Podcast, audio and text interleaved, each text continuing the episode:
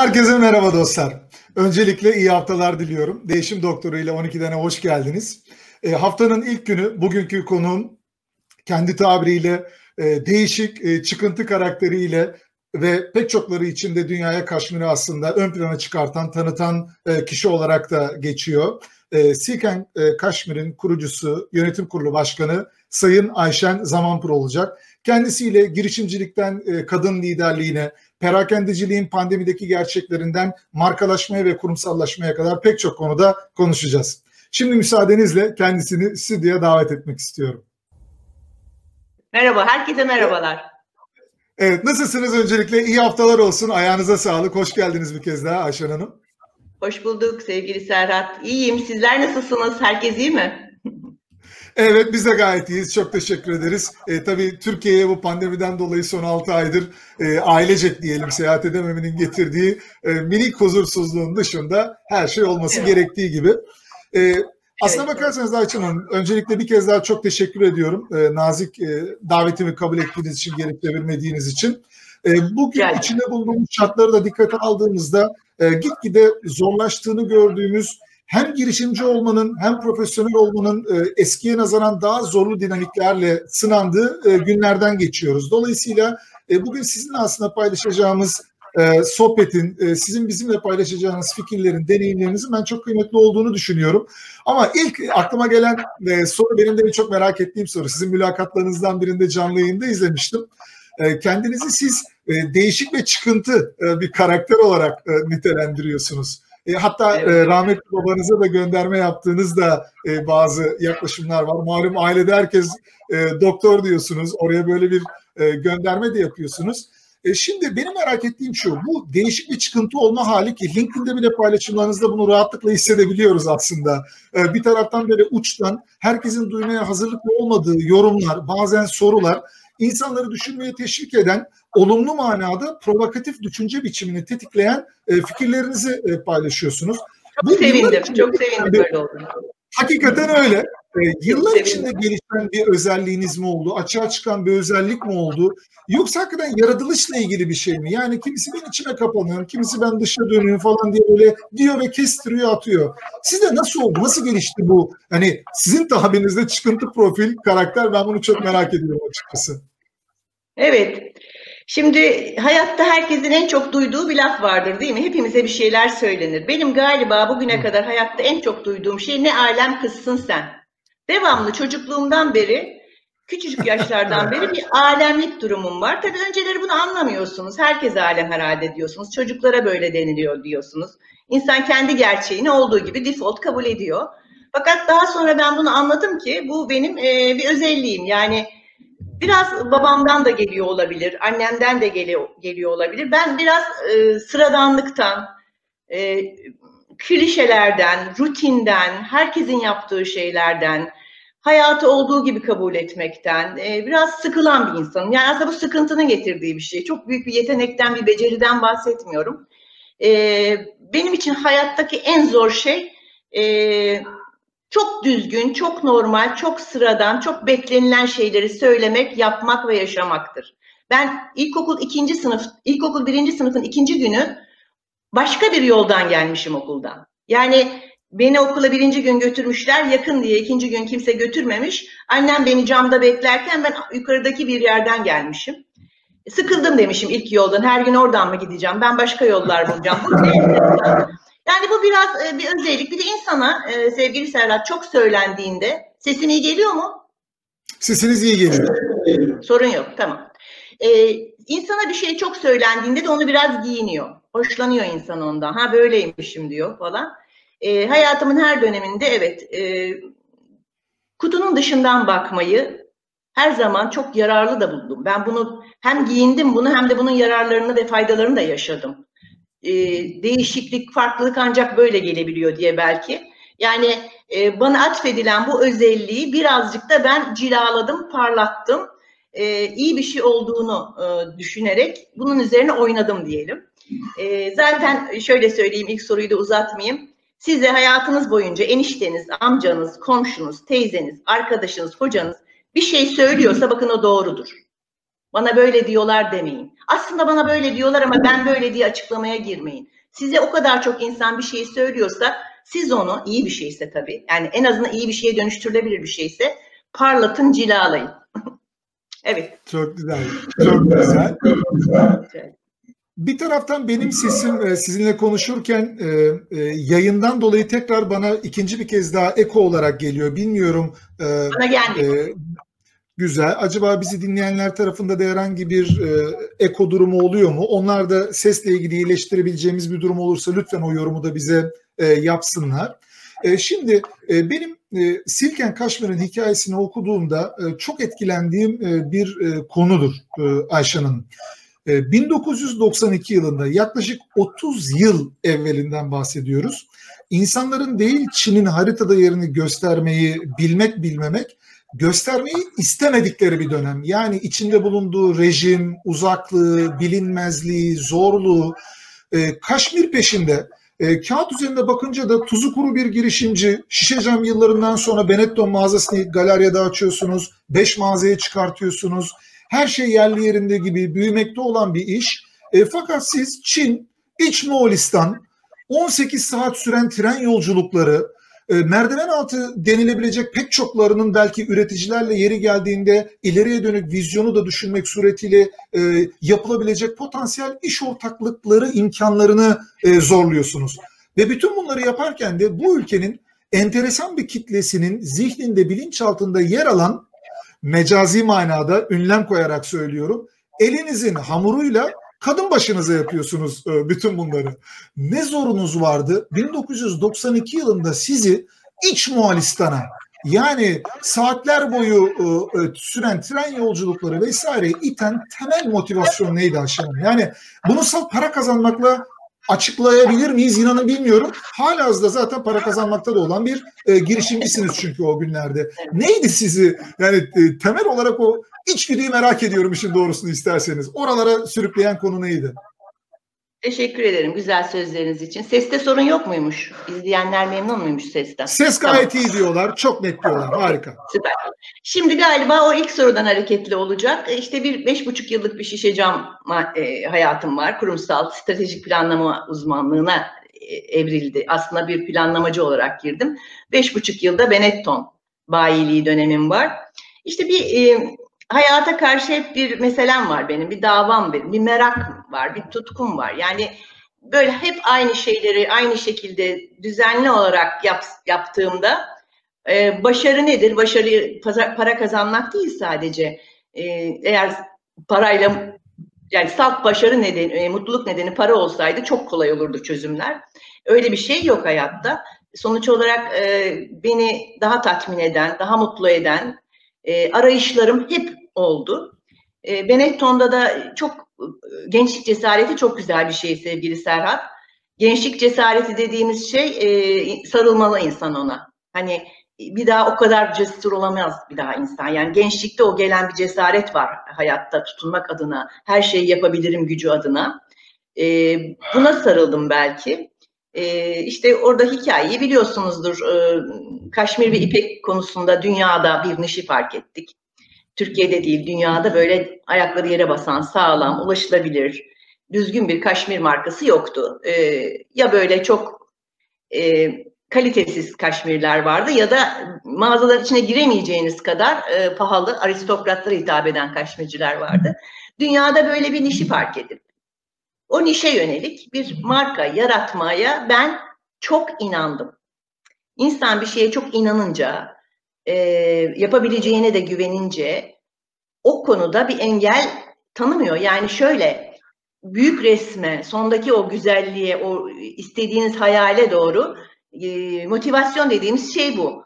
Çok fazla sorun yaşadım ama hepsi de bir şekilde aşılıyor. Yani sorunlar aşılmak içindir derim ben şirkette. Kızıyorlardır bana muhtemelen.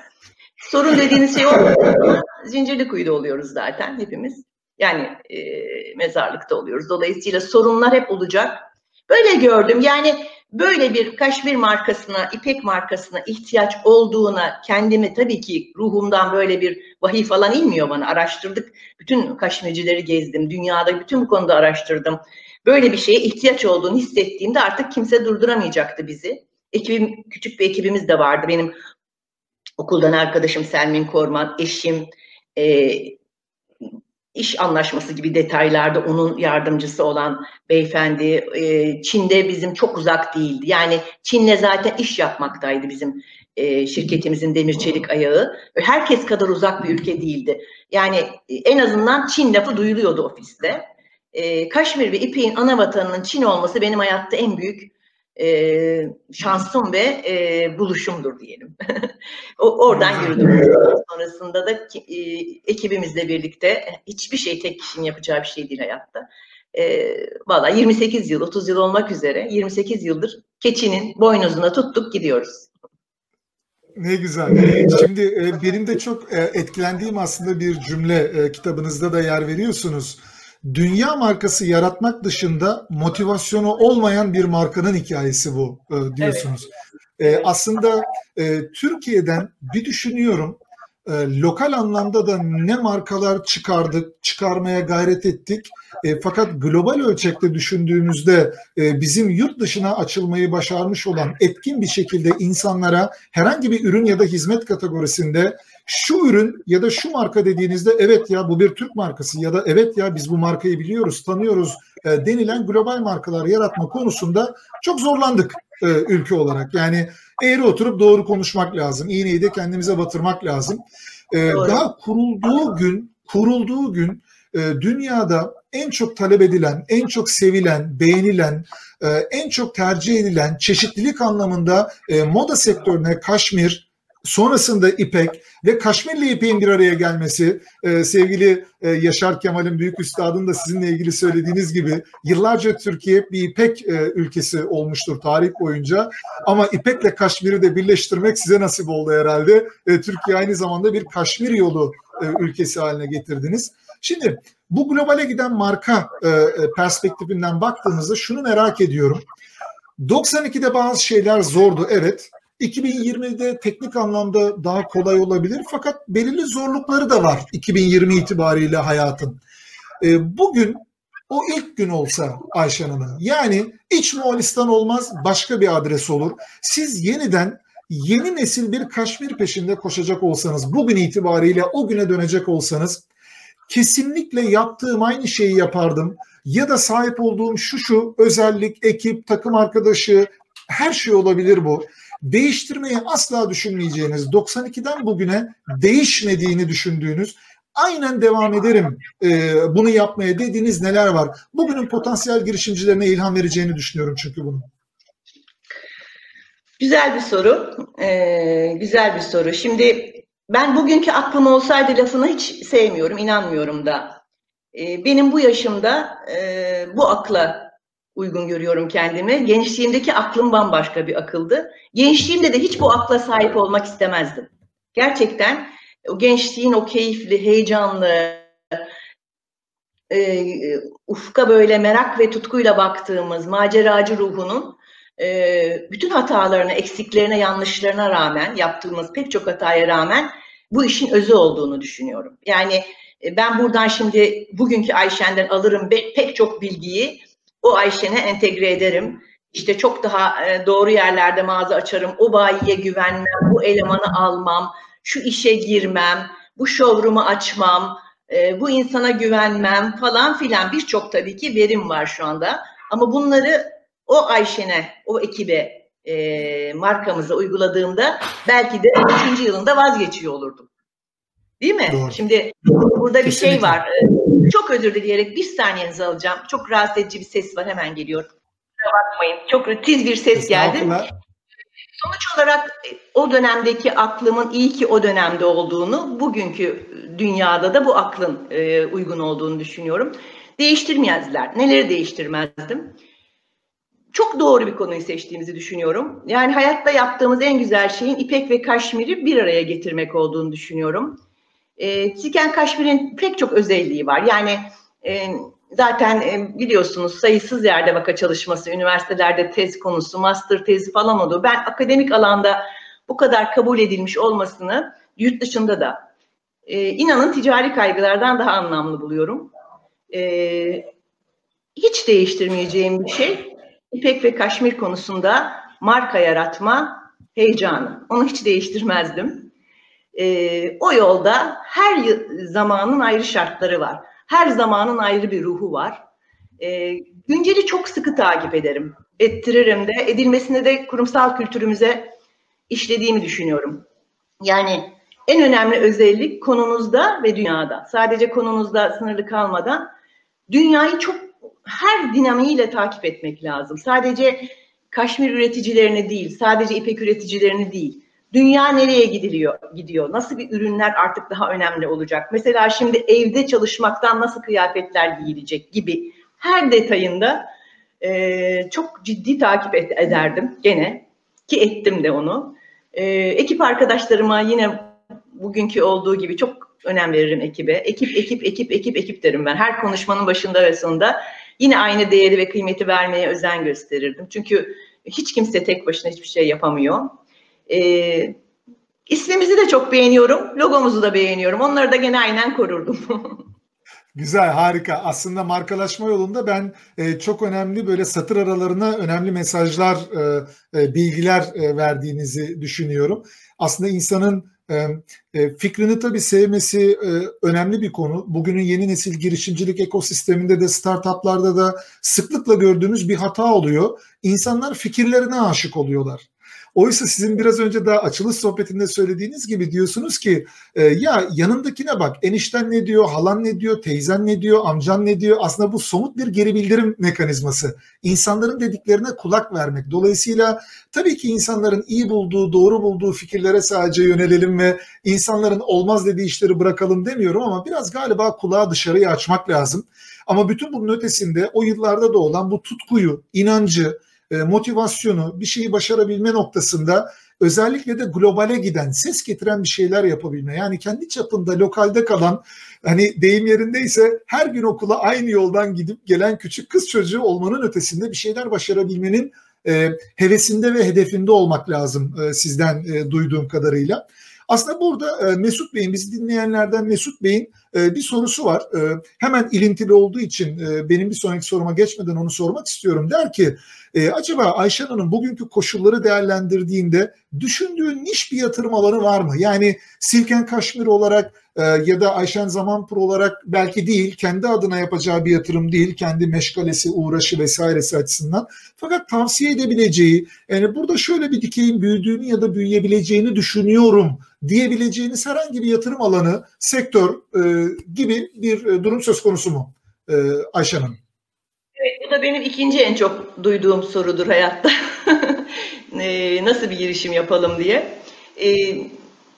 Şimdi şu anda çok net bir şekilde görüyoruz ki teknolojik girişimler inanılmaz başarılı olabiliyor ve bizim konvansiyonel girişimci biçimimizi tamamen değiştirdi. Zaten o şirketi satmak için kuruyorlar. İlk yıllar hiç kar yapmadan bir fikirle, bir müşteri, büyük bir kitle yaratmak istiyoruz. Sizler de takip ediyorsunuz. Çok güzel uygulamalar satıldı. Onları da çok tebrik ediyorum. 2 tane şahane satış oldu 2020'de. Böyle bir dönemde hem de. Şu anda hangi konu olduğunu bilmiyorum ama yapacağım girişim %1000 teknoloji konusunda olurdu. Yani bir app olabilir veya dijital dönüşümü sağlayan bir şey veya perakendedeki dijitalleşmeye yardım eden bir yatırım. İşte hep diyorum ya, bu da çok önemli. Dünyayı her gün izleyip ama o nişleri yakalamak mümkündür. Çok güzel fikirler geliyor. Ben gençlere çok inanıyorum. Harika fikirlerle donanıyorlar. Sizin de dediğiniz gibi o fikirleri uyutmamak lazım. Gece yastıkta ah böyle yaparım, şöyle yaparım değil. Bir yerinden başlamak lazım. Bana şirkette gelirler, nereden başlayalım, ne zaman başlayalım derler. Ben derim ki dün başlayın. Yani bir şeye başlamak için her zaman dündür yani zaman. Onun için geçenlerde yine LinkedIn'de çok etkileşim alan bir şey söyledim. Düşüncelerimi böyle sıcak sıcak paylaşıyorum genç arkadaşlarla. LinkedIn'cileri de çok seviyorum. Dedim ki hayatım boyunca en çok duyduğum laflardan biri de şimdi zamanı değil. Şimdi şartlar çok zor. Koşullar buna elverişli değil. Biz 92'de bu yatırım yaparken hiçbir kimse bu yatırımı onaylamadı. Çin dağılacak, işte Berlin duvarı yıkıldı, Rusya dağıldı, Çin'in dağılması daha da trajik olacak. Hiçbir şekilde orada yatırım yapılmaz. Bak işte Benetton'ların gayet güzel gidiyor, onları büyüt. Onları neden satacaksın, neye böyle yapacaksın? Orada Çinliler zaten komünizm rejimi var, daha yeni yeni geçiyorlar kapitalizmde, sancıları var. Yani beyefendinin sorusuna ne kadar destek olurum ve katkım olur bilmiyorum. Ama her zaman, her dönemde hep girişimciler olacaktır, olmuştur, olacak. Yani bunu hiçbir zaman şimdi zamanı değil diye kendini kısıtlamaması lazım. Benim fazla verebileceğim bir girişim fikri yok. Dünyayı çok yakından izleyip sizi 3 ay sonra şahane bir fikirle çıkabilirim ama. Günde 3 saat internette uzmanlaşabiliyormuşsunuz her konuda. Her konuda. Bakın istediği her konuda uzmanlaşabiliyormuş insan. Onun için teknoloji konusundaki nişleri araştırmakla başlardım hemen yarın. Aslında bence kritik bir cevap olduğunu düşünüyorum bunun Mesut Bey'in sorusuna da. Geçtiğimiz programda sevgili Sertaç'la konuşurken altını çizdiğimiz bir gerçeklik vardı. Google aslında yeni nesil üniversitelerin yerini almaya en büyük talip olan global ölçekli sertifikasyon programlarını açıkladı. Yaklaşık 6 ay süren programlar bunlar ve 4 yıllık üniversite eğitimlerinin akademik kalitelerine denk ve direkt o konuya dair uzmanlık kazandıran, bir nevi meslek kazandıran teknoloji odaklı konular. Ben de işin doğrusunu isterseniz startup girişimci ekosistemiyle çok içli dışlı birisi olduğum için Startup Bootcamp İstanbul, Starters Hub'ın organik kurucu ailesinin bir parçası olarak, lead mentorlarından birisi olarak en sık duyduğum soru sizin de söylediğiniz gibi aslında bu. Ya Serhat Hocam şöyle bir iş var mı? Bazen onlara gülerek diyorum ki ya bu kadarını bilsem kendim yaparım. Yani hani pelin merhem olsa kendi başına sürermiş derler ya, teşvik hata olmasın ama bu da biraz kendi içinde bazen kolaycılığa da gidilebiliyor. Fakat hani birisine biz desek ki arkadaş online oyun yazdırt, kodlat, bunu büyütmeye çalış, dünyada önemli bir dijital oyun yaratmaya çalış. Ne kadar sofistike bir oyun olsun bu. Eskiden Nokia'nın bir yılan oyunu vardı ya da işte Angry Birds oyunu falan gibi bir oyun mu olsun derken işte biraz önce sizin söylediğiniz gibi aslında Türkiye'nin en değerli satışı yurt dışına bu anlamda yaklaşık bundan 10 yıl evvel olmayan bir oyun şirketi Peak Games oldu. Dolayısıyla 50 yıllık sanayi şirketlerinden çok daha büyük kıymetlere ve değerlere satılabildi. Aslında burada biraz önce Esra Hanım'ın sorusunu görünce ekrana da yansıttım. Aklıma gelen şey şu oldu. Siz kitabınız Kaşmir Yolu'nda özellikle bir vurgu yapıyorsunuz. Diyorsunuz ki bu kitabı kadınlar okumalı. Ve benim çok hoşuma gitti. Böyle okurken bile tüylerim diken diken olmuştu. Diyorsunuz ki bana böyle genç kızlar geliyor ve Ayşen Hanım kitabınızı okudum, girişimci olacağım ben de diyorlar diyorsunuz. Aslında bu özellikle Türk kadınının kadın girişimciliğini tetikleyen, teşvik eden, motive eden her türlü çabanın, inisiyatifin ben çok ulvi olduğunu düşünüyorum. Bu ülkede çift cinsiyetli, en azından işin cinsi tercihlerini bir kenara bırakarak söylüyorum. Onlara da dünyanın kapısını açması gerektiği gibi bizlerin de kapımızı açmamız gerektiğini %100 düşünüyorum ve inanıyorum. Bunu bir kenara bırakmak suretiyle bu hep böyle ben bilmem beyin bilir. Hani kadının yeri mutfak, kadının yeri evi, kadının işi çocuk büyütmek kafasından çıkıp girişimci tarafa konsantre olmak lazım. Kadın girişimciliği adına sizin bir kadın olarak zorlandığınız deneyimlerinizden de yola çıkarak ne tavsiye edersiniz? Özellikle kendisiyle ilgili bir girişim düşünen, bir inisiyatif peşinde olan bir genç, okulda, üniversitede hala hayatına devam eden bir genç kadın potansiyel girişimci için. Evet, çok fazla soru sordun ama en sonuncudan gireyim ben. Evet. Galiba hayatta yaptığım en yararlı işlerden bir tanesi bu kitabı yazmak oldu. Ben bu kitabın yazmasını kurgularken rahmetli, çok sevdiğim hayatımın yazarı Yaşar Kemal Bey benim bir şekilde çok iyi dostum olmuştu. Babamdan bile büyüktür ama bir şekilde biz onunla uzun bir hikaye. Çok iyi dost olmuş. Ona ilk sunduğumda bile çok güzel yazmalısın demesiyle başlayan bir şey. O kadar çok insana ulaştı. O kadar çok insandan geri dönüşüm aldım ki bilmiyorum, benim hayattaki ilk kitabım bu. Herkese mi oluyor böyle? Bir de ben içine yazmıştım. Lütfen bana ulaşın, görüşlerinizi söyleyin diye e-mail adresi vermiştim. Çünkü ben edebiyatçı değilim. Ben sadece acaba istediğim şeyi aktarabildim mi? Mesaj kaygısı da yok. Böyle hikayemiz olduğu gibi, zaten ben canlı yayında falan da yayında olduğumu unuturum. Kitabı yazarken de kitap yazdığımı unuttum. Doğal, içimden geldiği gibi çok güzel dönüşümler aldım ve birkaç insanın hakikaten hayatına etki ettiğini düşünüyorum. Onlar benim o kadar mutlu ediyor ki inanamazsınız. Diyor ki ben, bir tane genç hanım arkadaşım, sizin diyor, ben diyor hep diyor böyle havalı bir, hani büyük bir aileden geldiğinizi düşünmüştüm diyor. Soyadım da biraz ilginç ya, böyle hani şimdi isim vermeyelim, Türkiye'nin ailelerinden biri olduğunu. Sonra diyor araştırdım diyor. Acaba bir bankanın falan desteği mi? Öyle de yok. Ben yani senin hayatta benim de aldığım en işi iyi bir eğitim aldım. Onun dışında gerçekten sıfıra sıfır, elde var sıfır bir şekildedir yani olayım. Olabileceğini, yani iyi bir eğitimle, düşünce tarzıyla, odaklanmakla, iyi ekip kurmakla, kafaya takmakla olabileceğini ben hissettim diyor. Kendisi de güzel bir girişim başlattı mobilya alanında ve çok da başarılı olma yolunda. Birazcık mentörlük de yapıyorum tabii. Sevgili arkadaşlarıma şunu öneririm. Demin söylediğimden hareketle, fikir çok kıymetli bir şey. Yani fikir her zaman herkese gelmiyor ama tek şey değil. Fikrin uygulanabilmesi, hayata dönüştürülmesi, o düşlerin projelendirip projenin de hayata geçirilmesi önemli. Burası çok sancılı işte. Yani orada çok bir şey var, kan demeyelim de ter ve gözyaşı var.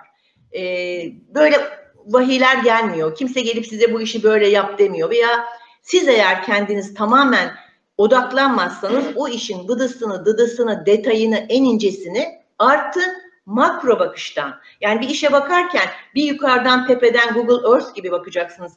En yukarıdan bu iş nasıl gözüküyor, İsviçre'den, Alaska'dan nasıl gözüküyor diye bakacaksınız. Bir de girip en detayında hata var mı diye bakacaksınız. Bunu zaman alan bir şey ama o fikre inanıyorsanız ve o fikrin geçerli olduğunu düşünüyorsanız da çok zevkli bir şey. Bir de yanınıza sağlam insanlar alırsanız kolay da bir şey. Bunu öneriyorum. Yani fikirlerini sohbet masalarına meze yapmasınlar. Fikirlerini hayata geçirmek için çabalasınlar diyorum ben. Bütün girişimler fikirden doğmuştur. Bütün girişimler fikirden doğmuştur. Dünyayı izleyerek şöyle diyeyim. Fikir bulmanın da bir yolu var. Çok fazla saçma fikir bulmak önceden. O kadar çok saçma fikirler bulacaksınız önceden, sonradan da sağlam bir fikir bulacaksınız. Fikir de hayat, aklınıza gelen ilk şeye de fikir demiyoruz yani. Ona bilinç akışı diyoruz, düşünce diyoruz. Fikir gerçekten bir şeylerden süzerek, bir bilgileri, bir dataları damıtarak, onlardan kendi öngörünüzle, bilginizle, deneyiminizle veya araştırmanızla süzerek getirdiğiniz bir şeydir yani. Bunun üstüne gitmek lazım. Kadınlar konusunda da şunu söyleyeyim. Zorluk yaşadım mı? Şimdi burada hep aynı şeyi söylüyorum. Türkiye'de kadın olmak kolay bir şey değil. Ne sosyal hayatta, ne siyasette, ne iş yaşamında hak ettiği yerde değil. Hiçbir kadın hemcinsim değil.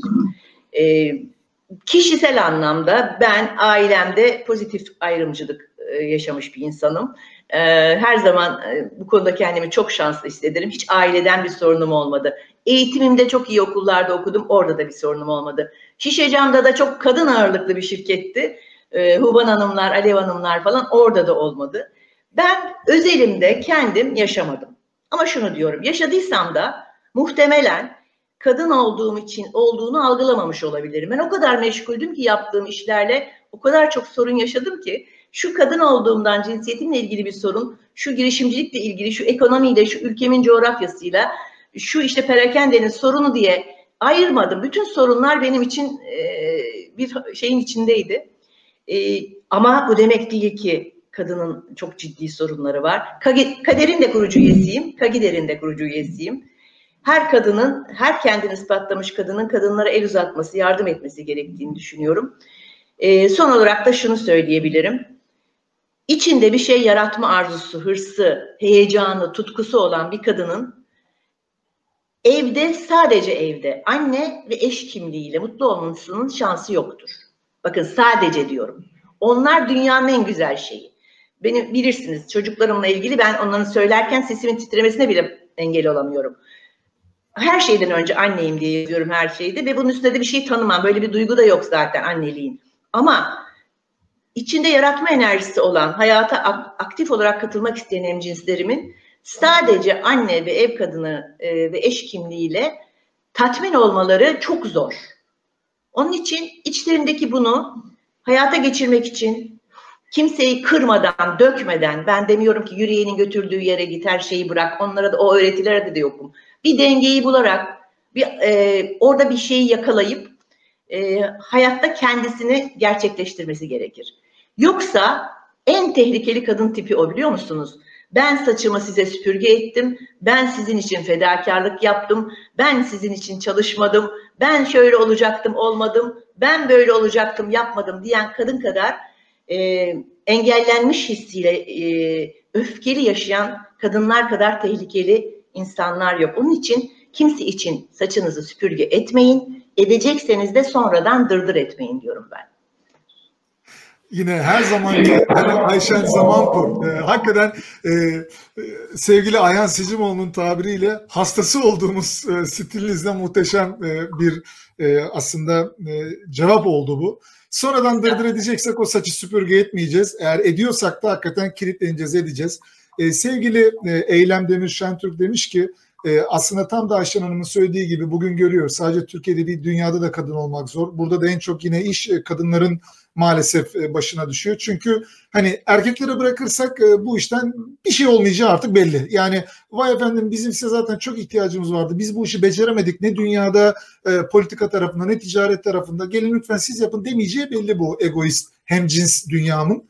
Dolayısıyla yine kadınlar burada kendi göbek bağını kendisi kesecek gibi görünüyor. Ben tam konuyla ilgili olduğu için mühim olduğuna inanıyorum. Burada sevgili Şevket abinin sorusu olduğunu tahmin ediyorum. Çünkü ismi görememekle birlikte teknoloji yatırımı kadar diyor franchise yatırımları da aslında kendisinin de kariyerinin ilk günlerinde Benetton mağazası açarak bir franchise oluşumunun içindeydi diyor. Franchise işini büyütmenin zorlukları nedir? Bir teknoloji işinin yerine böyle güçlü bir markayla franchise olarak yola çıkmayı da tavsiye eder mi? Dünyada bu tür fırsatlar da var malum. Bununla ilgili franchise iş yapma biçimiyle düşünceniz nedir Ayşen Hanım? Evet, güzel bir soru. Güzel bir soru ne demekmiş? Ben bunun cevabını iyi biliyorum. Şimdi ben Benetton bayisi olarak perakendeye girdim. Kurumsal bir yapıdan. Yapabileceğim tek şey de oydu. Ya, açıkçası çok da böyle çok bildiğim için de girdiğim bir alan değil.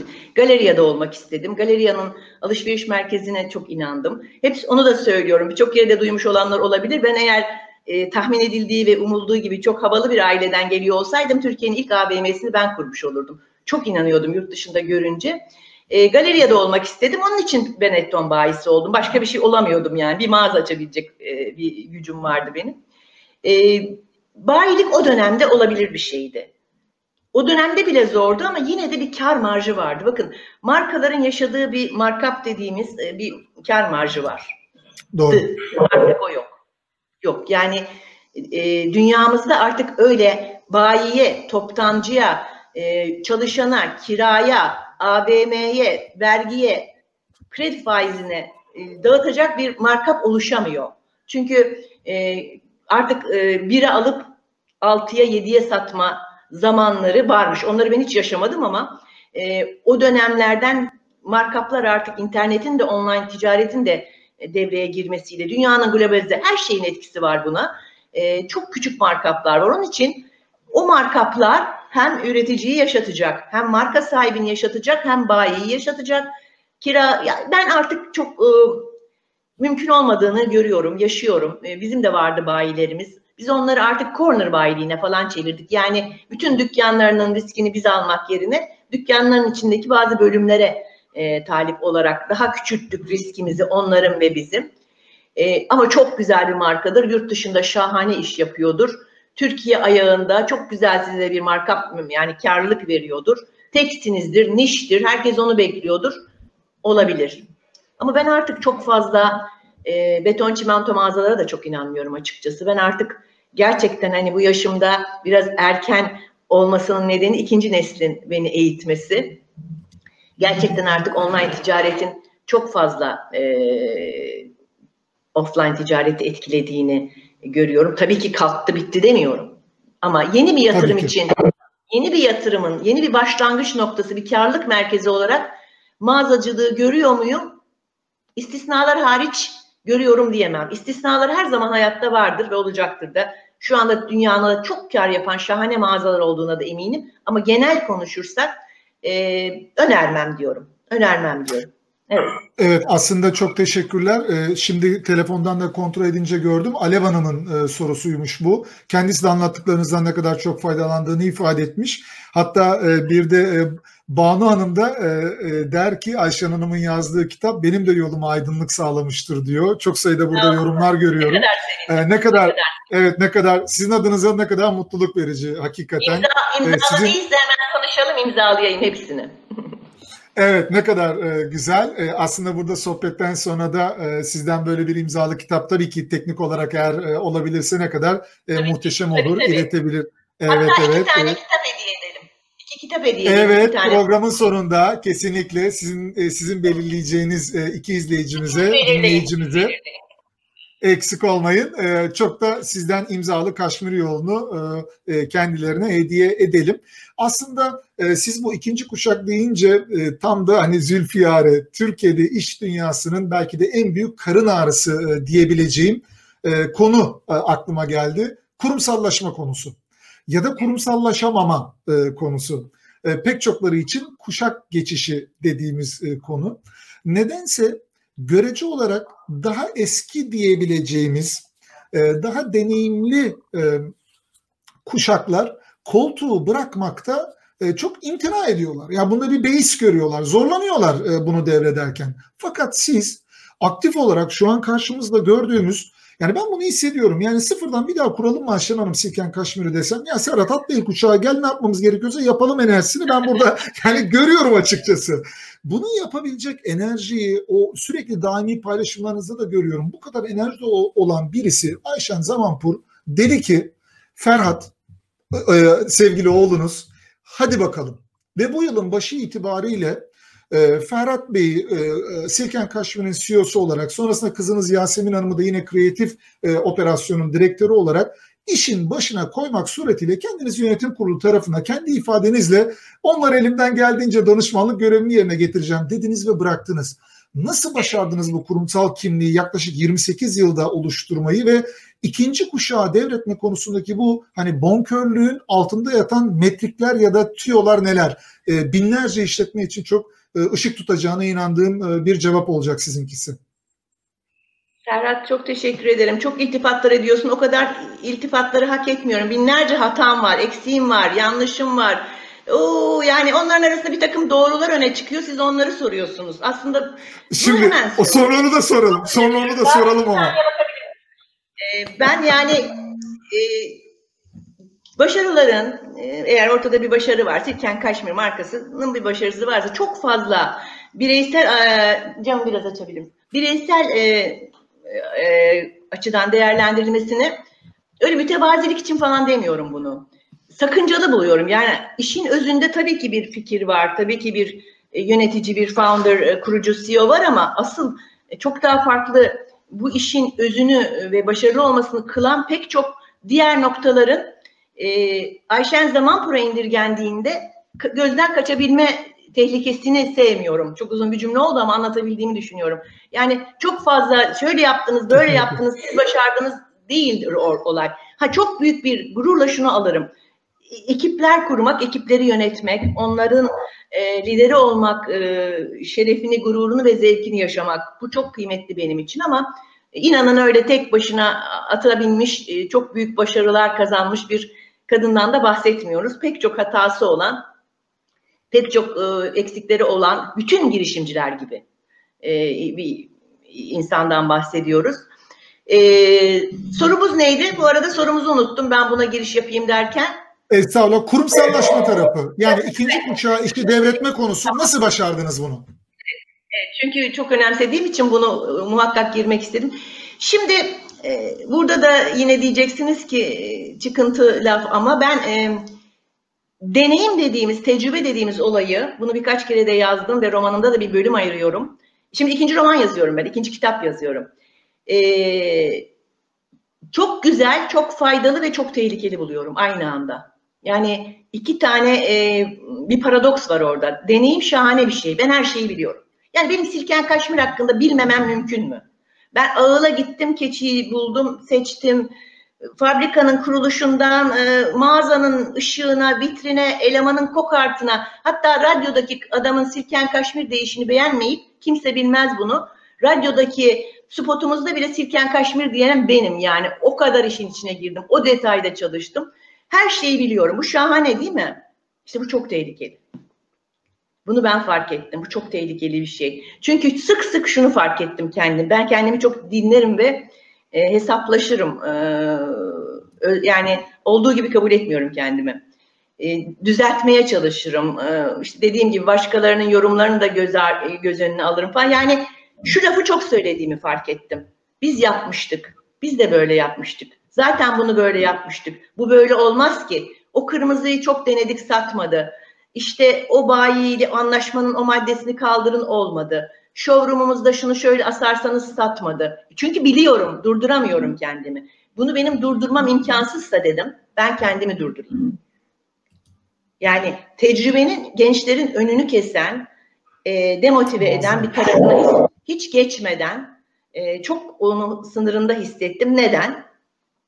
Çünkü hiç isim vermeyelim. Bizim tabii çevremizde böyle, bizde Türkiye'de bir koltuk bırakamama, siyasette de var koltuk bırakamama diye bir Türkçe bir deyim var yani. Bir koltuk bırakamama heyecanımız var nedense. Onu ben ikinci nesillerle, gençlerle çok iyi anlaştığım için çok dost oldum ve o gençlerin, bizden çok büyüklerden bahsediyorum. Yani babaları veya anneleri, pek anne yok da babaları benden 20 yaş büyük olan bir nesilden bahsediyorum. Çok zor yaşadılar bu süreci. Hem büyük taraf hem ikinci nesil. Bir o geçişi 10 yıllara, 15-20 yıllara yaydılar. Yani ikisi aynı anda şirketi yönetmeye soyundular. Ve burada çok ciddi sancılar yaşandı. Her iki taraf için de söylüyorum, haksızlık oldu. Hem genç nesil kendisini yeteri kadar yetkili ve etkili göremedi. Hem de diğer nesil bir türlü bırakamayan adam durumuna düştü. Yani ben bunu... Çok fazla perakendenin içinde olmanın da belki getirdiği bir avantaj. Kendi kendime galiba söz verdim. Bunu yaşamayacağım. Yani ilk hissettiğim anda, ben bundan 3 sene önce oğluma dedim. CEO ol, çekileyim dedim. 3 sene beni durdurdu. 3. senesinde kabul etti. Zaten 3 senedir CEO'ydu. Yani ben adını koydum yaptığı işin. O kendisi koydurmadı. Ben dedim ki CEO olarak yaptığın işin bu sene adını koyalım dedim. İki başlı bir şekilde olmuyor. Tabii ki şirkette, kurumsal yapıda bütün yöneticilerimiz var. Her kademenin departmanları, ekipleri, ama yukarıda, yani masaya yumruğu vuracak insanın bir kişi olması lazım. Sonuçta karar elbette süzülerek geliyor Serhat Bey, ama bir karar mekanizması da öyle çok başlı olamaz. Olmamalıdır. Bunu çok güzel bir geçişle yaptığımızı düşünüyorum. Tabii ben bir de anne olmanın getirdiği şeyle, onun başarısı benim hayattaki en büyük başarım olur. Doğal olarak Silken Kashmir'den daha büyük bir başarı olarak görüyorum onun başarılı olmasını ve kızımın başarılı olmasını, Yasemin'in. Ekibimiz de çok güzel bir ekip. Onlarla birlikte güzel bir dağılım yaptık tekrar. Çünkü ben çok fazla iş yapıyordum. Yani ben CEO'ydum ama ilk kitabımı okuyanlar bilir, hemen hemen bütün departmanların bana bağlı olduğu bir CEO'ydum 6-7 yıl önceye kadar. Onun için o süreci çok güzel yaptık. Önceden Ferhat'ın yaptığı o Rönesans'la bütün süreçler baştan tanımlandı. Bütün operasyon baştan yazıldı. Bütün görevler tekrar tanımlandı. Her şeyimiz bir, yani gerçekten Rönesans yaşandı şirkette. Artık Allah korusun diyelim ama şu anda ekibi alın. O Big Book'umuz var bizim. Onunla birlikte yepyeni bir ekibi getirin. İnanın tıkır tıkır tıkır tıkır işler. Bana öyle geliyor. Ha, şirket sahibinin tutkusu vardır, heyecanı vardır. Tamam, onlar vardır ama eğer gerçekten işini iyi yapmak isteyen bir CEO olursa onunla da yürür bu şirket. Ama tabii ki en büyük amacım 3. nesil, 4. nesil, 5. nesil nedir? Kuru kahveci Hacı Bekir miydi? Karıştırmayayım. Onun gibi 5 nesil, 10 nesil olmak çok isterim. Zaten ilk kurduğumuzda da asırlık bir dünya markası olmak diye adını koymuştuk. Bu bana çok mutluluk verdi ama hak edilmiş bir şeydir. Öyle bir şeref falan vermedim. Tam tersi her şeyi yapabilecek eğitimi almış. her şeyi yapabilecek deneyime sahip iki gencin bizi seçmiş olmalarından ve burada kalmış olmalarından büyük bir gurur duyuyorum. Yani birçok arkadaşımızın bunu maalesef yaşayamadılar. Çocuklar şirketlerde istemedi, konuyu sevmedi, meraklı olmadı, heyecan duymadı veya geçinemediler. Bu süreci başardık gibime geliyor. İyi, iki taraflı bir şey bu tabii. Başarı her zaman iki taraflı. Onlar da muhakkak benden çok çekmişlerdir bu geçişte. Şu anda ben gerçekten CFO yardımcısıyım. Arkadaşlarım diyorlar ki senin kariyerin çok kötü bir düşüş oldu. Çok kötü bir düşüş yaşadım. CEO'luktan CFO'ydum. CFO yardımcısıyım şu anda. İnşallah seneye danışman olacağım, bitireceğim. Güzel, harika. Şimdi Ayşen Hanım aslında pek çok küçük, orta ölçekli hatta büyük sanayi şirketleri bile Anadolu'da pek çok dostumuz, danışan şirketlerde benzer durumları görüyoruz. Kendi evlatlarıyla ilgili yaşadıkları soru işareti şu oluyor. Serhat, bizimle çalışmak istemiyorlar. Yani benim yaptığım iş onları heyecanlandırmıyor. O yüzden sizin biraz önce kullandığınız o cümle kulağımda çok ilginç tınıladı. Yani biz bir şey bahşetmedik diyorsunuz. Biz şanslıyız ki onlar bizi tercih etti.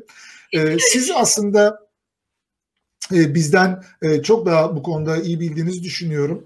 Marifet iltifata tabidir derler. Biz genelde olumlu olan geri bildirimi vermeyi de çok fazla bilmiyoruz.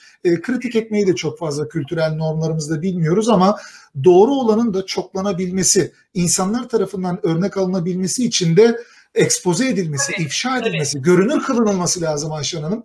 O yüzden siz buralarda öyle olmak için diye değil, hani mütevazi görünmem lazım falan diye bir bireysel marka kaygısıyla yapmadığınızı çok iyi biliyorum ama ben burada bizi izleyen dostlara sadece şunu söyleyebilirim. Silk, Kashmir Türkçe değil. Bunlar İngilizce kelimeler.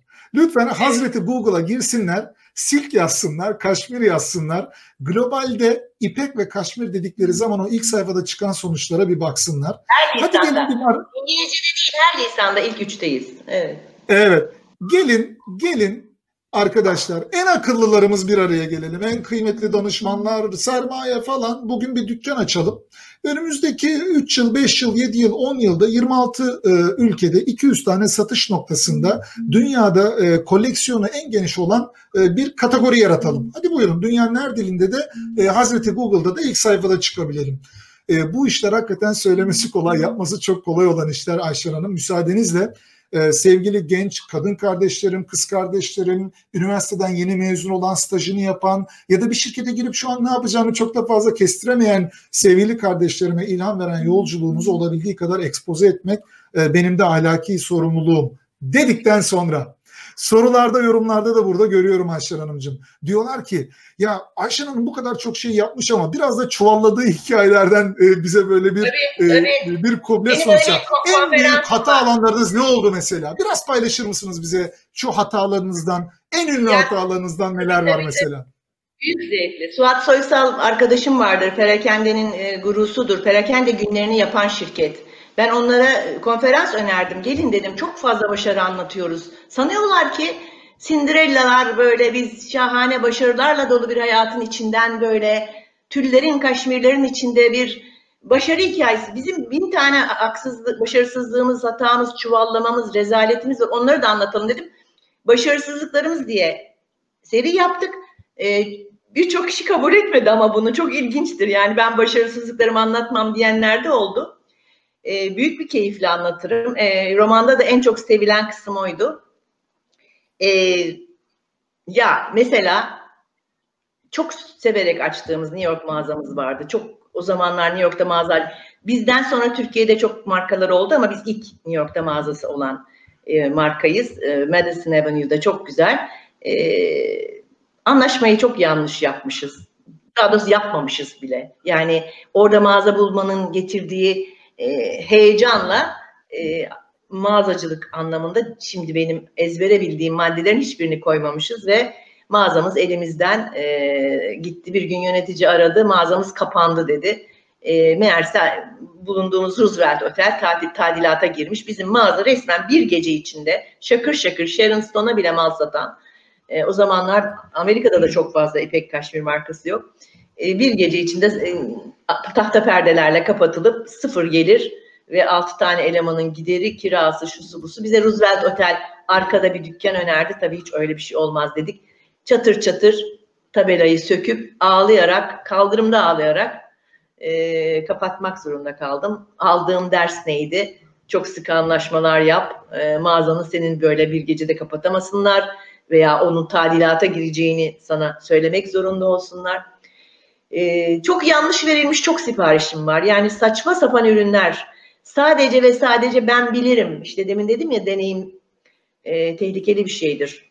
Güzel tarafları kadar tehlikesi de vardır. Çok güvendiğim, çok yanlış, çok somon renginde Abdullah Kığlı'ya uyan XXX'lar kaşmir kazaklar yaptım. Ve 17 yıl falan o somon rengi depoda durdu. Yani somon da yemem, somon rengi de giymem. Somondan da nefret ederim o yüzden. O kadar kendinize bir güven geliyor ki bazen böyle o ben her şeyi bilirim edasıyla yapalım. Biz bu somonu da satarız. Bakın her şeyi satıyoruz diye. Yani 3200 adetten herhalde 32 adet sattık ya da satmadık en küçük bedenlerinden. Zaten somon tehlikeli bir renk. Kaşmir'de yapılacak renk mi? Olacak bir şey değil. O tamamen benim hatamdır. Hep üstüme alırım. Biz onu artık indirimlerde, outletlerde, cornerlarda bitirdik ama ben de bir daha somon görmek istemedim. Yanlış işler yaptık. Yanlış yerlerde mesela Uludağ'da çok fazla kaşmir kazak bizden alıyorlardı. Uludağ'a gidenler. Hep geliyorlardı. Ak Merkez mağazamızda çok yıllar önceden bahsediyorum. İşte Uludağ'a gidiyorum dik yakalı beyaz kazak. Uludağ'a gidiyorum mavi bilmem ne kazak. Bizden renk renk alıp gidiyorlardı. Biz de dedik ya bu kadar alıyorlar, Uludağ'da mağaza açalım. Meğersem o müşterimiz asla Uludağ'a öyle bir risk alıp gitmiyormuş hiçbir zaman. Uludağ'da öyle bir mağaza beklemediği için yine bizden alıyor. Bizim o mağaza siftahsız kapatıyor. Ya diyoruz bakın burada yazıyoruz, ediyoruz müşterilere. Yok, hiçbir şekilde sokamadık. Çok da güzel bir mağazaydı. Yabancı dergilerde bile çıkmıştı Dağ Oteli'nin en güzel noktası diye. Yani yanlış, yani romantik kararlar vermeyeceksiniz. Şimdi hiçbir zaman öyle yapmıyoruz. Oraya gidiyoruz, diğer markalara bakıyoruz, satış potansiyellerine bakıyoruz, poşetlerini saydırıyoruz. Şu anda data müthiş zaten, ona da girelim. Yani şu anda böyle bir hata yapma şansım zaten yok. Çok fazla kendime güvenip uykuyu almadan Çin'de 4. günde toplantı masasında kafamın düşerek en üst yöneticinin karşısında 2 saat uyumuşluğum vardır. Yani bayılmışım herhalde, uyumak da değil, baygınlık diyeyim. Hani onu da yaparım, bu da yetişir, onu da hallederim, dur bu bitsin derken Selmin hala 20 senedir dalga geçiyor benden, 30 senedir. Adam konuşurken bir anda kafayı koyup bayağı uyumuşum, yani horlayarak falan uyumuşum. Oradan alınan dersine kendine, senin de bir sınırın var Ayşen, enerjiksin falan da yani haddini bil. Böyle çok var, daha çok var hatalarım, eksiklerim çok var. Ama ortada fikir güzel olunca, ekip güzel olunca, markanın kararı güzel olunca, yönetimini stratejik bir şekilde düzgün baza oturtturunca, teknolojiyi takip edip, dünyayı takip edip, günceli yakalayıp, bakın birçok şey sayabilirim ama en çok bunları sayıyorum. Bir de canla başla keçi gibi çalışınca o hataları kimse görmüyor. Size kimse başarısızlıklarınızı sormuyor. Ben zorla sordurtturdum. Bize başarısızlıklarımızı da sorun, anlatalım. Gençler sanıyor ki bir gün bana bir vahiy geldi, gittim İç Moğolistan'a kurdum. Son derece başarılı bir marka oldu. Ben de böyle şahane her yerde konuşuyorum. Öyle bir şey yok. Yani birçok toplantıdan konuşmaya giderken ben ağlayarak gitmişimdir. Başıma pek çok şey geldi. Bazılarını anlatamam bile burada. Evet, bu kadar. Evet, aslına bakarsanız bir çırpıda 4-5 tane önemli yatırım kararı ve yanlış verilen yatırım kararına gönderme yaptınız. Hepimizin de buradan öğreneceği şeyler var kesinlikle. Benim aklımda kalan en kritik temalardan birisi romantik kararlar vermemek lazım dediniz. Asla. Evet, bir de şu motto ile bir araya gelince bu da bugünün aslında kritik manşeti oldu bence. Deneyimi biz hep çok kıymetli ve güzel bir şey diye satıyoruz ya da satın alıyoruz. Fakat diyorsunuz ki deneyim aynı zamanda çok tehlikeli bir şey. Dolayısıyla ben kendimi durdurmaya karar verdim diyorsunuz mesela kuşak geçişine giderken. Bunun da ben çok kıymetli olduğunu, hepimizin feyz alması gereken bir nokta. Yani bu kararı almakla... Şu pandemi döneminde maalesef şöyle bir şeye denk geldi sevgili Serhat. Ferhat Zamanpur'dan quote edeyim. Dedi ki bombanın pimini çektin, kucağımıza attın gittin dedi. Ferhat Zamanpur'un CEO olduğunu, Yasemin'in de kreatif direktör olduğunu 100. gününde pandemi patladı. Bizde de şirkette 100. gün diye sunumlar vardır. Hani şirkette yeni bir görev aldın, 100 günde ne değiştirdin, ne katkın oldu? Anlat bakalım şu 100 günü diye bir benim yurt dışından ithal ettiğim çok da gelenekselleşmiş bir şeyimiz vardır. 100. günde sunum yapacak, pandemiyle şirketi kapattık. Yani çok da zor bir dönemde çok iyi işler başardılar ama yani online'ı %400 artırarak bizi büyük bir nakit çıkmazından kurtardılar. Ben yapamazdım o kadar. Açık yüreklilikle söylüyorum. Onları motive etmek için söylemiyorum. Ben bu dönemde online'ı böyle bir artırma becerisini bulamazdım. Öyle bir vizyonum, öyle bir yetkinliğim ve yok benim. Aslında burasını altını çizmek suretiyle bir soruyu sorarken tekrar herkese de hatırlatmak istiyorum. Satır arasında buharlaşmaması gereken bir konu çünkü bu.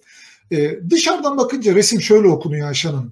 Ayşen işi büyütmüş, dükkanı büyütmüş, oğlanı çağırmış. Sen kızın da büyüsün demiş. Ben sana artık CEO'luğu bırakayım.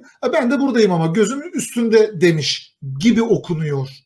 Ama İşin altyapısına biraz girip okuduğunuz zaman görüyorsunuz ki sevgili Ferhat Zamanpur yurt dışında Los Angeles'ta eğitimini tamamlıyor. Buraya gelmeden önce çok önemli bir medikal şirkette çalışmaya başlıyor. Bu rolünü bıraktıktan sonra 2010 itibariyle Silken Kashmir'de çalışmaya başlıyor ve 10. yılında CEO görevine geliyor. Bunu yaparken aslında 500 gün süren Silken Kashmir'in yaklaşık 20-25. yılına tekabül eden rebranding, yeniden markalama dediği Rönesans döneminin aslında mimarı oluyor. Dolayısıyla insanlar da işi sadece evlada bırakmak diye bir şey yok. Evladı önce hazırlamak diye bir şey var. Fakat bizde nedense kan bağından ve soyadı benzerliğinden her çocuğa yapsın. Ondan sonra yapamayınca da olmadı, kuşak geçişini kotaramadık. Yani resmi doğru okuyamadın. Kişiyi doğru yere hazırlayamadın. Bunu da dikkatli incelemek gerektiğini düşünüyorum. Şimdi dijitalleşme dediniz ya, online'ı büyüttü ekip, sevgili Ferhat, Yasemin dediniz. %400 büyüttüler dediniz. Sizin insanların kulağına tırmalasa da şu paylaşımlarınızı hatırlıyorum. Hiç kimse konuşmuyordu pandeminin ilk günlerinde. Çıktınız dediniz ki arkadaşlar, dükkan sahipleri bu kiralarla ilgili olarak perakende içinden çıkılmaz bir yola giriyor. Evvel emirde herkesin oturup ortak akılda bir çözüme kafa yorması lazım. Bu gidiş değil, sürdürülebilir değil dediniz, tepki çektiniz. Bugün görüyorum herkes dediğiniz noktaya gelmiş durumda. Çünkü sürdürülebilir olmadığını görüyoruz. Fiziksel perakendecilikte darbe üstüne darbe iniyor. Geçtiğimiz hafta sonunda okurken Defakto'nun CEO sevgili İhsan Bey'in paylaşımlarını fijitalleşmeden bahsediyor. Yani fizikselden bir anda çıkmadan eş zamanlı olarak dijitali büyütmek zorunluluğundan da bahsediyor. Siz perakendenin sınandığı günlerde nasıl görüyorsunuz? Gerek istihdam tarafında pek çok insan çalışıyor çünkü perakendede değerlendirdiğinizde. Nasıl görüyorsunuz perakendeciliğin geleceğini, içinde bulunduğumuz pandemi gerçeğini düşündüğümüzde? Online, dijital, fiziksel perakendeciliği bitirecek mi? Nasıl bayilik sistemine yer kalmıyorsa acaba bu da bir filmin, bir dizinin, bölümün sonu mu Ayşen Hanım? Deminki galiba iki önceki soruda da biraz değindim. Ben perakende mağazalarının, fiziksel beton çimento diyoruz mağazalarının yok olacağına asla inanmıyorum. 2002'lerde başlayıp 2012'lere kadar Türkiye'nin bindiği bir dalga vardı. Bazen ülkelerin bir dalgası olur. Bazı sektörlerde o dalgalara, hani sörfte yakalarsınız dalgayı, çok güzel gidersiniz ya, öyle binerler. Biz de perakende olarak 2003 diyelim, yani 2002-2003'ten 2012'lere kadar AVM'lerle birlikte bugün çok TÜKAK'a edilen ama aslında sektörün büyümesine çok büyük katkısı olan AVM'lerle perakende markaları bir arada çok güçlü bir büyüme yaşadık. Yani dünyanın dudak uçuklatan mağaza sayılarına ulaştık. Bir Kaşmirci olarak benim bu kadar çok mağaza açmam dünyada da ilgi çekti. Enteresan bir noktaya geldik. 2012'lere, 2013'lerden sonra düşüşe geçene kadar AVM'lerin cadde gibi sınırlı olan fiziksel ortamları bir anda katlaması çok ciddi bir cazibe merkezi haline gelmesiyle çok ciddi bir büyüme yakaladık. İyi ki de yakaladık. Bakın, ben hep geçmişe bakarken bizde Türk toplumunda, coğrafyamızda, dinimizde bir şey vardır. Tükaka, siyah, kötü, iyi. Böyle bir şey yok. Bugün çok tükaka yapılan AVM'ler sayesinde perakende markaları, ki en çok kavgayı yapanlardan biriyim ben onlarla ama hep bunu da söylerim. Perakende markalar, onların sayesinde ölçüye geldik. Bir kritik eşiğe geldik biz. Her marka bir kritik eşik yakaladık. Yurt dışına gittiğimizde 36 tane, o zaman için atıyorum, mağazam Kaşmir var deyince wow diyorlardı. Yani 36 tane mağazan nasıl olur senin daha 6-7 yıllık bir markayken diyorlardı. Bu çok ciddi bir sinerji oldu. Ve birbirimizi de çok destekledik. Her açılan yerde biz de gittik, hemen burada varız dedik. Onların açtığı yerde falan filan derken belli bir dönem sonra tabii ki bir doyum noktasına gelindi. Oradan sonra hatalar yapılmaya başlandı. Onu da ben işte ortalama 2013'ler diyorum. Ama o arada mesela bu kritik ölçüye geldiğimiz için biz yurt dışından çok ciddi talipler geldi. Biliyorsunuz ben şirketimin %48.9'unu bir ara çok büyük bir şirkete satıp ciddi bir giriş nakit akışı elde ettim. Şirketimi enjekte ettim. Büyümemi onunla finanse ettim. Bunların hepsi o büyümenin getirdiği bir şeydi. Ama sonra bu kadar büyünmemeliydi. Bakın, orada hata yaptı perakende. Bu ivme artık oralarda hissediliyordu. Ama o kadar alışmışız ki bu bir içgüdüsel bir şeydi. Perakendeci her yerde olmalı. Orada açılıyor. Abdullah abi nerede açarsa hadi hepimiz açalım. İşte efendime söyleyeyim, Taviloğlu ne derse hadi biz de oraya girelim. Böyle bir aramızda da bizim çok sıkı bir ilişki vardır perakende dünyası. Birbirimizi de fazlaca gaza getirerek diyeyim. Belki de olmaması gereken yerlerde de açıldı. Biz yapmadık. Biz Zorlu'dan sonra mağaza açmadık. Bizim son mağazamız Zorlu'dur. Yurt dışında da demin 200 dediniz, yanlış girmesin kayıtlara. Corner'lar dahildir o. Şimdi onların da sayısı daha küçük. Tam bilmiyorum ama tabii ki orada da bazı kayıplar yaşadık. Online'a daha ağırlık vermek istediğimiz için, belli bir siparişi online'a yüklediğimiz için. Ben açıkçası perakendenin geleceğinde omnichannel dediğimiz, birbirini besleyen, sosyal medya satışıyla, Facebook'uyla, Instagram satışıyla, işte isimlerini verelim burada, Trendyol'undaki, Amazon'undaki, hepsi buradasındaki satışıyla, yani bütün o site'lardaki satışıyla, kendi web sitesindeki satışını mağazalarıyla entegre edebilen ve bunu da bir circle, bir yuvarlak şeklinde müşterisine, ben senin nerede o telefonum? Şu telefonda ulaşabileceğin her yerde varım. Sen beni kaçıramazsın. Her yerde ben senin karşına çıkacağım dediğinizde, bunu da destekleyen mağazalarınız yeterli sayıda olduğunda müşteri sizi marka olarak algılar. Ben artık dijitalde yokum deme lüksüne inanmıyorum. Yani öyle bir markanın yaşayabileceğine inanmıyorum. Ama perakende mağazalarını azaltmaya inanıyorum. Sayısını sınırlamaya inanıyorum.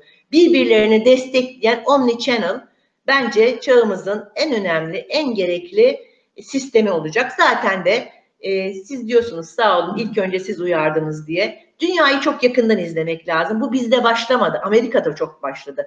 Amerika benim o konuşmaları yaptığım yıllarda 5500, hiç unutmuyorum o rakamı, şoke olmuştum. 5500 tane department store kapattı. Amerika her yıl 5000 tane açarken 5500 tane kapatıp ilk defa department store sayısı azaldı. Biz oradan sonra çok sıkı takip etmeye başladık. Bu kötü bir şey değildir. Bu bir felaket değildir. Budur. Malzeme budur derim ben şirkette. Malzeme bu. Şu andaki dünyayı oku. Yani dünya böyle bir dünya. Şimdi sen bu kitabı böyle bir daha baştan oku. Buraya uygun hareket et. Buraya uygun kendini konumlandır ve buraya uygun stratejiler belirle. Evet, uzattım herhalde. Dijital deyince heyecanlanıyorum. Tamamen ikinci neslin beni eğitimidir bu. Ben 96 yılında ilk web sitesini biz yaptık aslında. Bakın yine tecrübe kötü konuşuyor. Bakın biz yaptık aslında diyorum.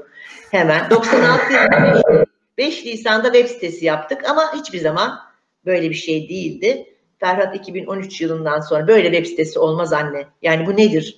Böyle bir markanın böyle sitesi mi olur diye beni aşağılayıp baştan oraya ekipler kurup danışmanlar alıp şirkette online ruhu, bir şirkette neyi odağa alırsanız o parlıyor. Bir şirkette de ciddi bir teknoloji şirketine. Bakın online deyince şunu da söyleyeyim, bu konuyu kapatalım. Sadece e-ticaret değil, şirket dijitalleşti bizde. Yani şirketin her operasyonu dijitalleşti. Ve bu geçişi de sanıyorum ilk sağlayanlardan biri olarak pandemide çok az zorlandık. Evet. Dijital dönüşüm hayata geçiremeyen şirketlerin hazırlıksız yakalandığı bir dönem oldu pandemi dönemi ve çok zorlandıklarını da görüyoruz. Pek çok şirketin de dijitalleşmeden anladığının sadece uzaktan çalışmak olduğu gibi bir yanılsama olduğu gerçekliğini de görüyoruz. İç tarafta süreçlerini dijitalleştirmemiş, veri okumayı bilmeyen, hangi veriyi toplayacağını, o veri madenciliğini nasıl yapacağını ve işleyeceğini bilmeyen, işletmelerin bu kültür ve dijital transformasyon süreçlerini tamamlamayan bir noktasında iş hayatlarına başarılı olabilme ya da hayatlarını sürdürebilme ihtimallerinin kalmadığını da aslında görüyoruz. Şimdi Ayşen Hanım, sizin sözlerinizin arasında sıklıkla duyuyorum. Hem ikinci kuşağı işi devretme tarafı ile ilgili, hem kadın ve genç girişimciliğinden bahsederken de hep diyorsunuz ki ben gençliğe inanıyorum. Hani gence, gençliğe, genç düşünceye ve zihne hep inanıyorum diyorsunuz. Paylaşımlarınızda da görüyorum. Sıklıkla da öğrenci arkadaşlarımıza destek veriyorsunuz. Onların zirvelerine katılıyorsunuz. Online organizasyonlarına katılıyorsunuz. Çok ciddi bir genç işsiz nüfusumuz var. Bunu biliyoruz. Hiç saklamaya da gerek yok. Ve işsiz üniversiteli sayısında da maalesef çok önemli bir artış var.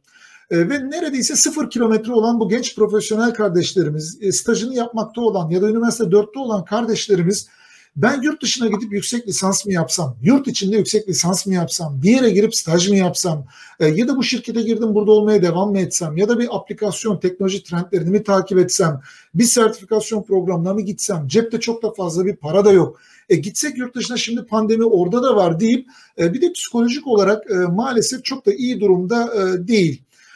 Sevgili Bekir Bey'in, Konda'nın patronu Bekir Bey'in yaptığı bir sohbet sırasında da dinlemiştim. Gençler arasında bu psikolojik modda, ruh hali de büyük bir erozyon halinde maalesef. Var mı bu genç kardeşlerimize ilham olabilecek, moral motivasyon anlamında sadece altı boş bir hoş cümle olması için değil ama ne yapılabilir, ne yapabilirler şu an içinde bulundukları bu açmaz gibi görünen senaryodan çıkabilmek için? Öncelikle genç kardeşlerimin gözüne bakarak söylüyorum. Burada pek genç kardeş izleyicimiz belki yoktur ama siz onlara iletin. Oldukça var. Kesinlikle var. Onu söyleyebilirim. Var mı? Peki, o zaman ben bakıyorum. Gözlüğümü de çıkartayım. Her zaman Türkiye coğrafyasında maalesef her zaman gençlik için sorunlu, problemli dönemler olmuştur ve size kötü bir haberim var, olacaktır da. Bunu veri kabul edeceğiz. Keşke değiştirebilsek. O başka bir dünya. Politikaya girelim, bu düzeni değiştirelim falan. Onları bizim konumuzun dışında. Ama eğer bu coğrafyada yaşıyorsanız inanın, hani şimdi diyeceksiniz ki Ayşen Hanım siz Boğaziçi'nde okumuşsunuz, atmayın. Evet. Bizim okulda bile sizin şu anda herhangi birinizin yaşadığında kesinlikle okuldan en uzak yere kaçacağınız olaylar yaşadım ki gerçekten dediğiniz gibi Boğaziçi Üniversitesi çok hijyen bir yerdi. Ama ben 2 tane jandarmanın arkadaşımı tabancayla, silahla kovalarken Sayın Mustafa Dilber hocamla birlikte onun üzerine kapaklandığını görüp kantin camından içeriye nasıl girebileceğimi, yani biz de çok ciddi bir kavga dövüşün içinde, çok ciddi bir siyasi kavganın içinde bir üniversite hayatı yaşadık. İstanbul Üniversitesi'nde, orada teknik üniversitede doğal olarak sanki bugünkü pandemi sonuçları açıklanır gibi gençler hepsi nur içinde yatsınlar. Onlarca gencimiz, benim o zamanki yaşıtlarım vefat ediyordu. Sağ sol kavgası. Herhangi bir otobüse akşamüstü binmek %50 yaşama şansımızı düşürüyordu. Yanlış bir mahallede gezmek yani intihar etmek gibi bir şeydi. Armutlu'ya gitmek yasak da şuraya Dudullu'ya gitmek de böyle de Ümraniye'den geçilmez. Biz artık böyle neredeyse o Green Road filmindeki gibi İstanbul'da nereye gidip nereye gitmeyeceğimizi biliyoruz. Bunlar unutulmasın. Bu Türkiye'de her zaman sorunlu dönemler oldu, yaşandı, yaşanıyor. Belki bir süreçte birkaç yıl yaşanmamıştır ama oldu. Onun için kendinizi öncelikle çok şanssız bir nesil olarak ne olur nitelendirmeyin. Evet kötü, evet çok kötü, pandemi çok çok kötü oldu, şuydu buydu, ekonomik kriz falan ama inanın bu sizin güçlü olmanızı sağlayacak. Bu sizin daha çok ders almanızı sağlayacak. Peki şimdi gözlüğümü takayım artık. Ben ne yapardım? Ben bu süreci kendimi geliştirmek için kullanırdım. Hele artık geliştirmek ve bilgiye ulaşmak bu kadar kolayken, bizim zamanımızda diyorum o kadar zor olan bilgileri şu anda çok bedavaya her yerde bulabiliyorken, Serdar Kuzuloğlu'nu çok beğeniyorum, o da geçen gün söylüyor. Diyor ki bilgi hiç bu kadar bedava olmamıştı. Çok özür dileyerek söylüyorum, ben bu konuşmaları 3.000 euroya yapıyordum. Çok affedersiniz yani, gerçekten bunlar bu kadar bedavayken, bunlar bu kadar ulaşılabilir olmuşken, ben diyorum ki genç arkadaşlarım kendilerini geliştirsinler. Yurt dışına master'a mı giderim artık, o ekonomik duruma göre, o bir seçimse eğer bilemiyorum, ama ben herhangi bir şirkete girip çalışırdım. Herhangi bir şirkette deneyim kazanırdım. Herhangi bir şirketin herhangi bir departmanında çok şey öğrenirsiniz eğer öğrenmek istiyorsanız. Ben stajyerleri bizzat konuşuyordum yakın zamana kadar.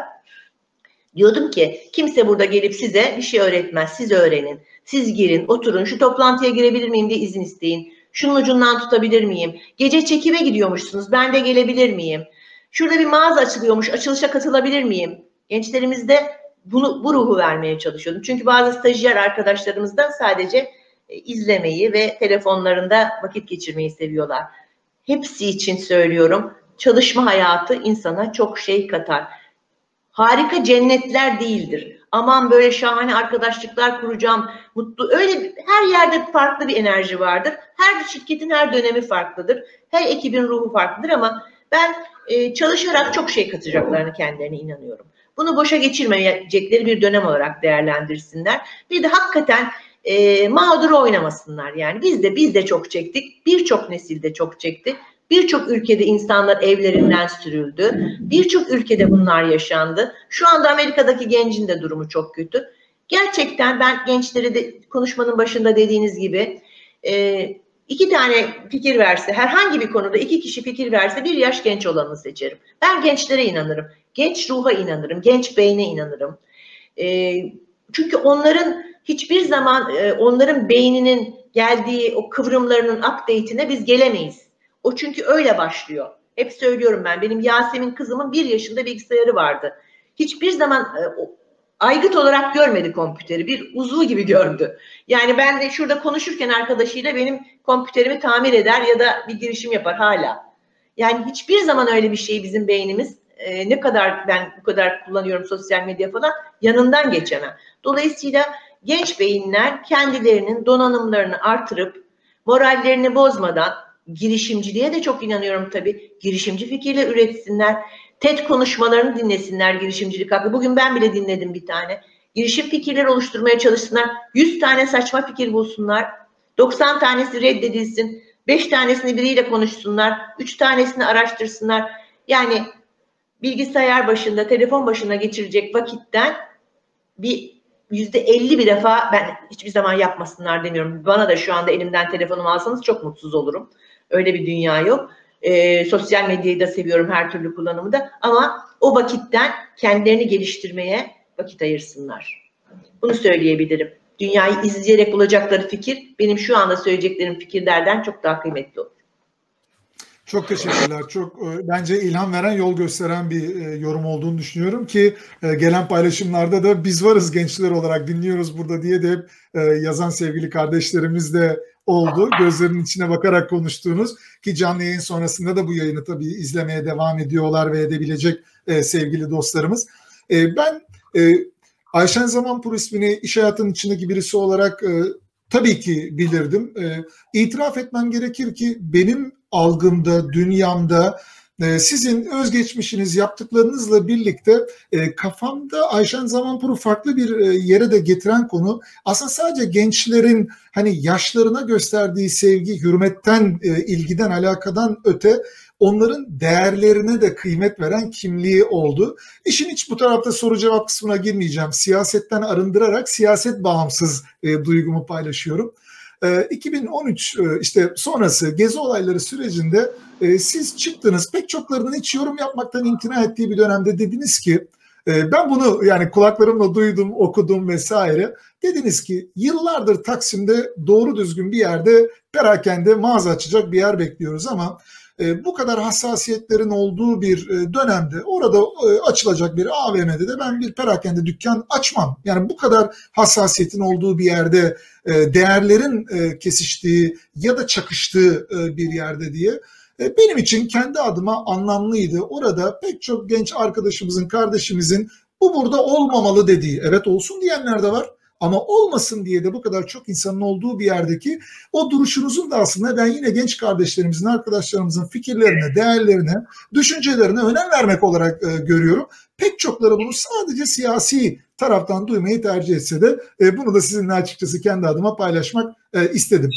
İlk yaptım dediğim bir çalışmadır. Benim için, ben kendi adıma söylüyorum, bir kere de altını çizeyim, siyasetten bağımsız çok kıymetliydi Ayşen Hanım. Yani okuduğum anda ben sizi şahsen o yılı itibariyle de tanımayan birisi olarak yani iyi ki var bu kadın dediğim açıklamaydı. Bunu duymaya ihtiyacımız vardı. Ekşi Sözlük'te de en çok başlık o lafımla açılmış. Orada bir o zaman söyleyelim, kapatmayalım.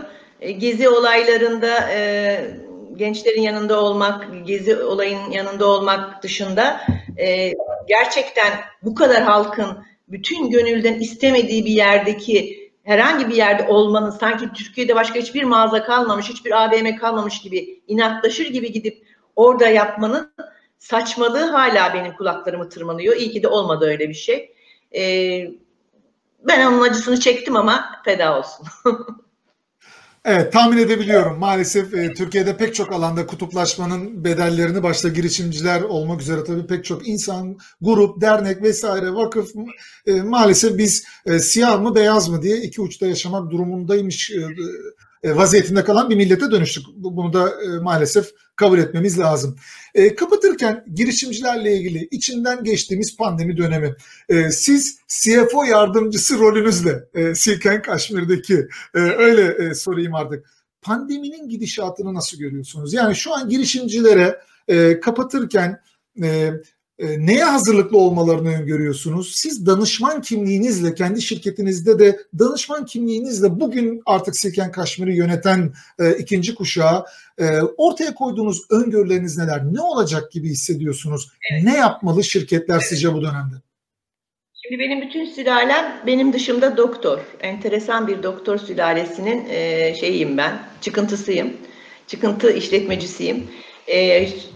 Hiçbir şekilde doktorlar hakkında ben yani tıp konusunda kendimi, televizyona çıkan herkesin her konuda konuştuğu bir ülkedeyiz ama ben televizyona çağrıldığımda diyorum ki bana bilmediğim hiçbir konuyu uzman gibi sormayın. Çünkü ben bilmeyen, Türkiye tekstili bile bilmiyorum ben diyorum falan. Onun için bu konuda bir uzman gibi konuşmaktan çekinirim ama edindiğim izlenim şu, bu böyle sürecek. Yani bu bir süre daha bu mikroplar hayatımızda olacak. Covid-19, 20-21 gibi ama bu kadar ekonomi durmayacak, bu kadar hayat durmayacak belki. Bizler daha hijyen yaşamaya, daha dikkatli, ölçülü, mesafeli, maskeli yaşamaya alışacağız deniyor. Böyle bir beklenti var. İnanın bu süreçte birçok şirket, bizim şirket gibi home office'e geçti. Bambaşka değişimler yaşadık. Bu değişimlerin de sanki bir öncüsü oldu Covid. Yani bunların da hızlandırdı. Sanki biz bir fast forward'e bastık. Yani böyle bir 5 yıl ileri gittik. Yani biz %19'muş internet online'ımızın payı pandemiye girerken. Şu anda yine onların adına en son check etmedim ama galiba 25'lere ulaşmış. Ki satışların içinde %25 online Amerika'nın bile çok üstünde bir oran. Yani kesinlikle ciddi bir oran, büyük bir oran bu oran. Burada da bir bu kadar yaşanan acıların içinde burada da bir fast forward tuşunun getirdiği bir belki motivasyonla bir başka bir yere evrileceğiz. Home office'lerle belki daha mutlu çalışanlara evrileceğiz. Yeniliklere açık jenerasyonlar, belki de böyle kurumsalın getirdiği o sabah 8 akşam 7'yi sevmeyen, çalışmak istemeyen gençlerin daha yaratıcı olabilecekleri, kendilerini daha gerçekleştirebilecekleri mekanlarda çalışmalarıyla daha başarılı şirketler belki dönüşecek. Ben iflah olmaz bir iyimserim ve bunun hiç zararını görmedim. Yani hayatım boyunca bu iyimserliğin kaynağını da çok iyi bilmiyorum ama hep iyi düşünmenin kötüye hazırlıklı olmamak anlamına gelmediğini düşünüyorum. Kötüye hazırlıklı ve temkinli olarak hep pozitif düşünüyorum. Bu süreçlerin insanların yavaş yavaş alışarak atlatılacağına inanıyorum. Yani bu böyle ömür boyu hiçbir şey sürmemiş. Böyle bir sürecinde bize kazanımlarına sahip çıkalım. Buradan öğrendiklerimiz varsa kendimizi bu konuda da geliştirelim diyorum. Moralleri de bozmayalım. Moral bozmak her şeyin sonu oluyor. Yani bir başımızı kaldıralım, biz yaparız diyelim. Ama böyle aptalca bir ben başarırım, ben isteyince olur öyle o yeni öğretiler gibi değil. Ben yapacağım, elimden geleni yapacağım. İnsana böyle bitirelim mi? Bu lafımı seviyorum, böyle bitirelim. Yapabileceğiniz güzel bir şey var sevgili gençler, ben yine gözlüyorum. Şu var, herkesin yapabileceği bir şey var. Elinizden gelenin en iyisini yapabilirsiniz. Bu kadar. Harikasınız, harikasınız. Çok çok teşekkür ederim Ayşen Hanım. Bence çok güzel bir mesajla da programı bitiriyoruz. Eksik olmayın. İyi ki varsınız. Umuyorum, diliyorum genç arkadaşlarıma, kardeşlerime, hepimize bu rol model kimliğinizle, daha nice başarılarınızla birlikte ilham kaynağı olmaya da devam edeceksiniz. Bizi izleyen, dinleyen, yorum yapan, evet pek çok arkadaşımız, dostumuzun yorumlarında gördüğüm sevgili Ayşen Zamanpur, Kaşmir Yolu kitabı, Kaşmir Yolu'nu 2 kişiye imzalı olarak hediye edecek. Ben de kendisiyle birlikte yayından sonra ileteceğim. İrtibata geçip adreslerini de alırım o 2 arkadaşımızın, dostumuzun. Bu vesileyle bir kez daha çok teşekkür ediyorum Ayşen Hanım. Ayağınıza sağlık, ağzınıza sağlık. Çok teşekkür ederiz. Çok uğraştım bu yayın için. Çok uğraştın, çok ikna etmek için çok güzel mailler yazdın. Beni tavlayan cümlen de erken yönetimi erken devrettiğiniz için deyip gençliğimi vurguladığın için kabul ettim. Çok teşekkür ediyorum. Başarılar diliyorum. Sağ olasın. Eksik olmayın. Çok çok teşekkür ederim. Evet, bilmukabele. Çok teşekkür ederim. Sağ olun Ayşen Hanım. Evet dostlar, bir kez daha Ayşen Hanım'a sizin huzurunuzda teşekkür etmek istiyorum. Benim açımdan da çok faydalı ve keyifli bir yayın oldu açıkçası. Burada bir taraftan sizden gelen yorumlara da çok teşekkür ederim. Kendi içinde pek çok manşet de barındıran bir programdı Ayşen Hanım'ın burada paylaştığı. Bir deneyimle ilgili olarak iyi, hoş, çok güzel satıyoruz, satın alıyoruz bu deneyim konusunda ama çok tehlikeli bir şey dedi.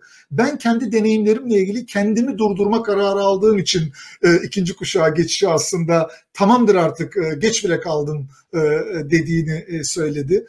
Gençlere yerinizde durmayın, gidin, çalışın, bir şeyler öğrenin.